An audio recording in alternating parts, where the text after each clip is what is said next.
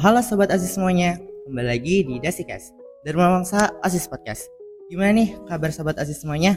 Yang pasti harus tetap semangat dan happy kio ya. Oh ya, buat Sobat Aziz semuanya Yang belum dengerin episode sebelumnya Bisa didengerin di Spotify ya. Sebelum itu, perkenalkan nama aku Emir Fanadiansyah sebagai podcaster hari kali ini.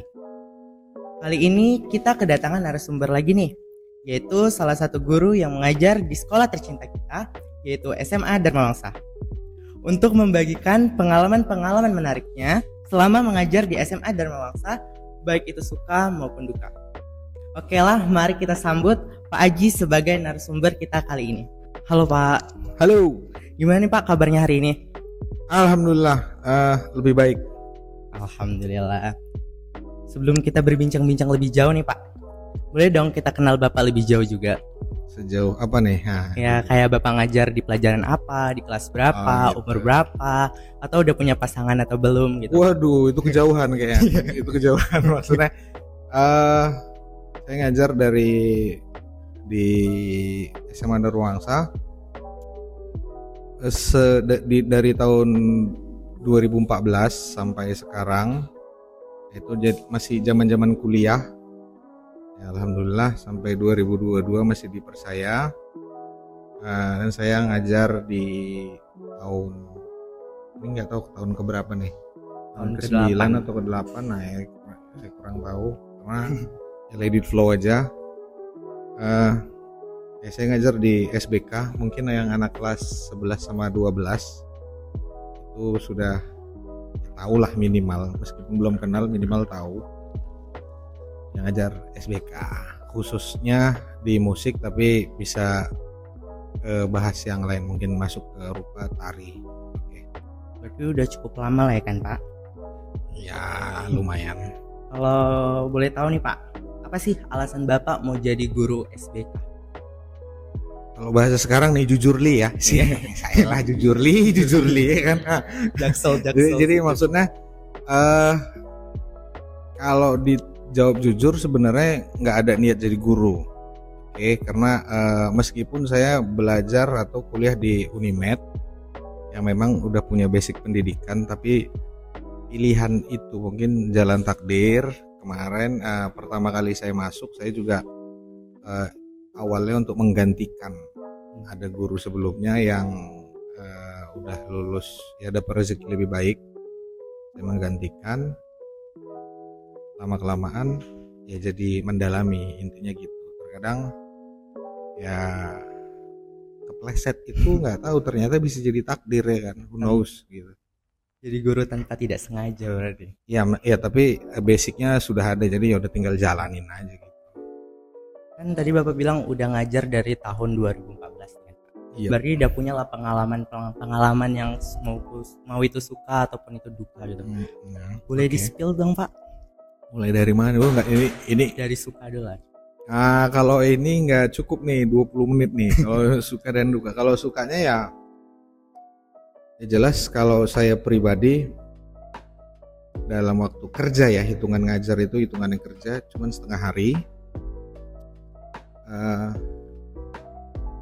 begitu ya selanjutnya dari setiap tahun personality dari tahun-tahun ajaran alumni setiap alumni atau siswa-siswi itu kan apa namanya berbeda-beda. crowdnya berbeda-beda bentukannya berbeda-beda hype-nya juga berbeda-beda. Ya saya juga kurang lebih memang harus bisa menyesuaikan itu.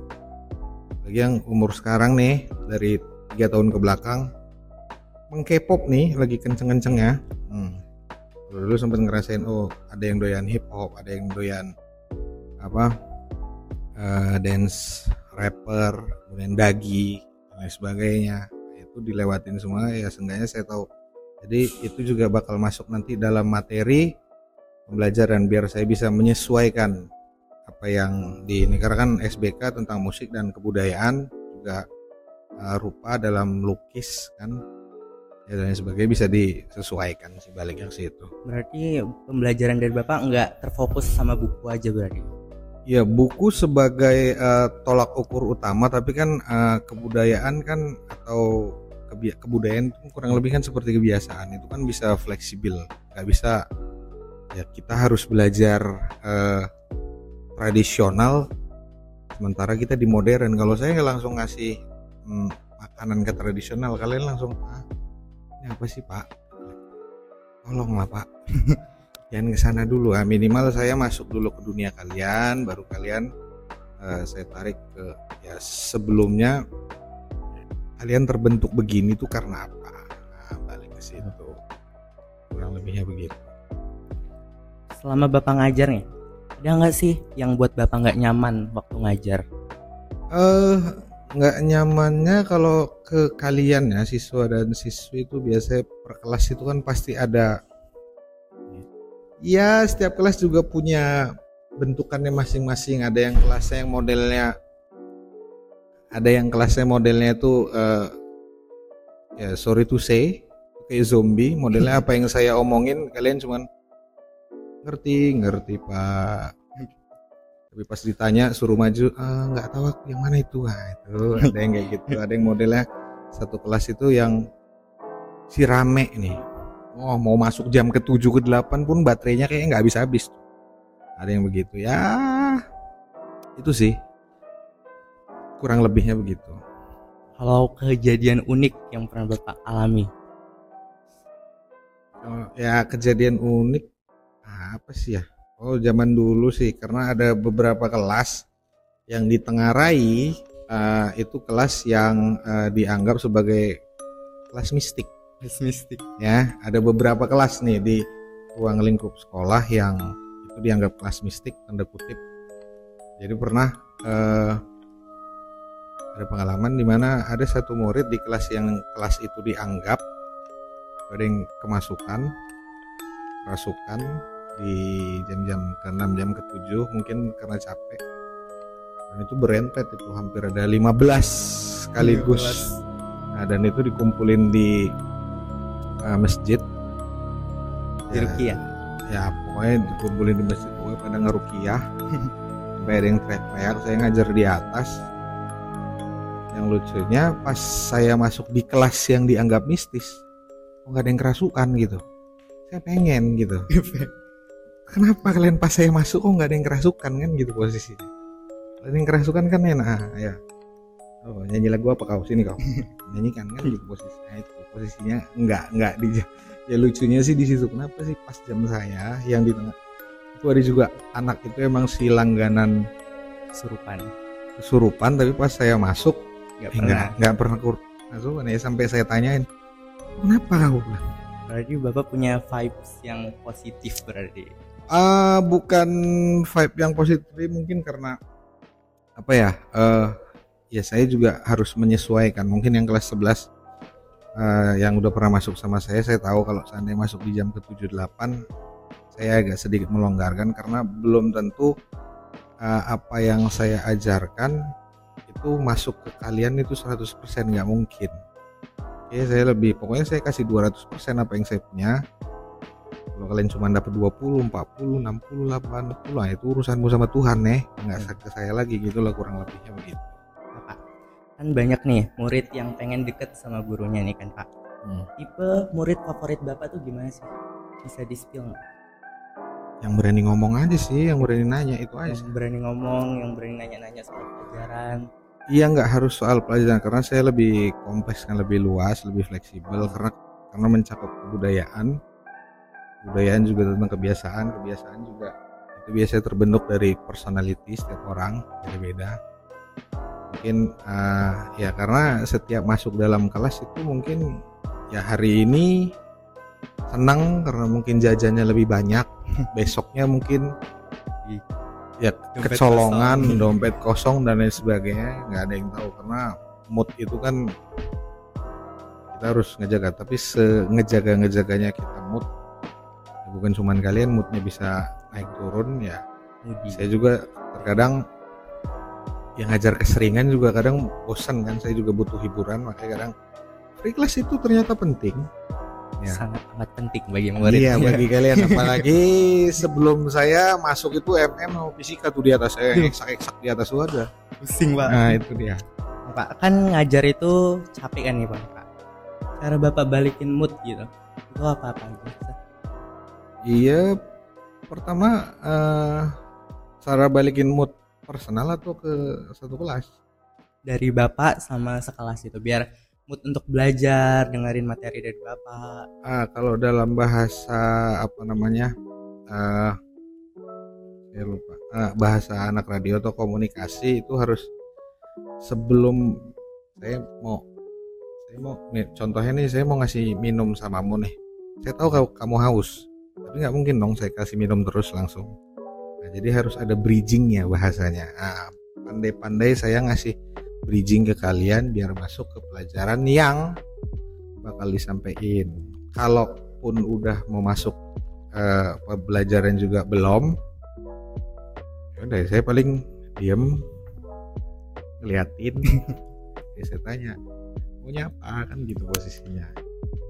Ya, ya lebih ya tergantung karena saya untuk mena apa menanggulangi itu semua punya trik yang terkadang uh, out of system. Nah, dan itu classify lah bahasanya. Iya. karena kadang nggak kok bisa kayak gini sih kok boleh sih kayak gini. Oh kerjainnya kok kayak gini nggak boleh dong kayak gini. Jadi ya bisa luwes sama anak-anak. Kan intinya gitu apa yang saya sampaikan minimal nangkep sama kalian. Nah minimal minimal ya nangkepnya begitulah biar lebih sama-sama enak. Intinya ya dalam pembelajaran juga kan harus ada kerjasama yang baik. Berarti harus ada kerjasama dari siswa sama guru gitu. Ya makanya sebenarnya apa sih sulitnya menerima kan gitu bahasanya? Nah, itu bisa kalian jelaskan lah itu kalian kembangkan nah. menerima itu sulit nggak sih? Sesulit apa sih menerima kan Bapak udah lama nih ngajar di Dharma Wangsa pernah nggak sih dapat kelas yang ribut banget atau susah kali diatur? Selama ini ya kayaknya hampir tiap tahun ada aja laporan ini kelas ini ribut nih anak ini kelasnya malas saya masuk nggak santai aja. Ya, ya kan makanya kan bukan nggak bosan karena kita tahu uh, apa namanya bumbu rahasianya untuk menghandle kelas itu gitu loh. nah kata-kata guru ini malas ini ribut. Ya kalau dia ribut oh berarti si anak atau si kelas ini nggak bisa dikasih teori. Mainin di praktek. Dia punya bumbu bumbu iya, rahasia sendiri. iya pasti begitu harus. Gitu. Pak, kita main disordered mau nggak pak? Apa tuh kayak pilih gitu. Nah bapak itu termasuk tipe guru yang ngasih kisi-kisi saat ujian atau enggak sama sekali eh, tergantung mood aja tergantung mood jadi tapi kalau selama, tapi selama ini selalu ngasih kisi-kisi selalu ngasih kisi-kisi tipe guru favorit banget yang kedua nih pak Bapak lebih milih punya murid yang gak pinter-pinter banget tapi rajin atau punya murid yang pinter tapi males buat buat ngerjain PR? Yang mau.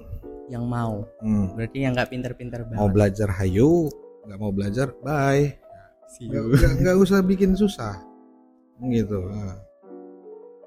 Ya kalau seandainya uh, ya dia mau, ayo sok atau kalau enggak, ngapain kita capek-capek sama orang nggak mau kan gitu posisinya. Kalau satu tambah satu sama saya dua kalau bagimu satu tambah satu tiga ya itu urusanmu. Ini yang saya percaya selama ini dan yang lain juga. Satu tambah satu dua.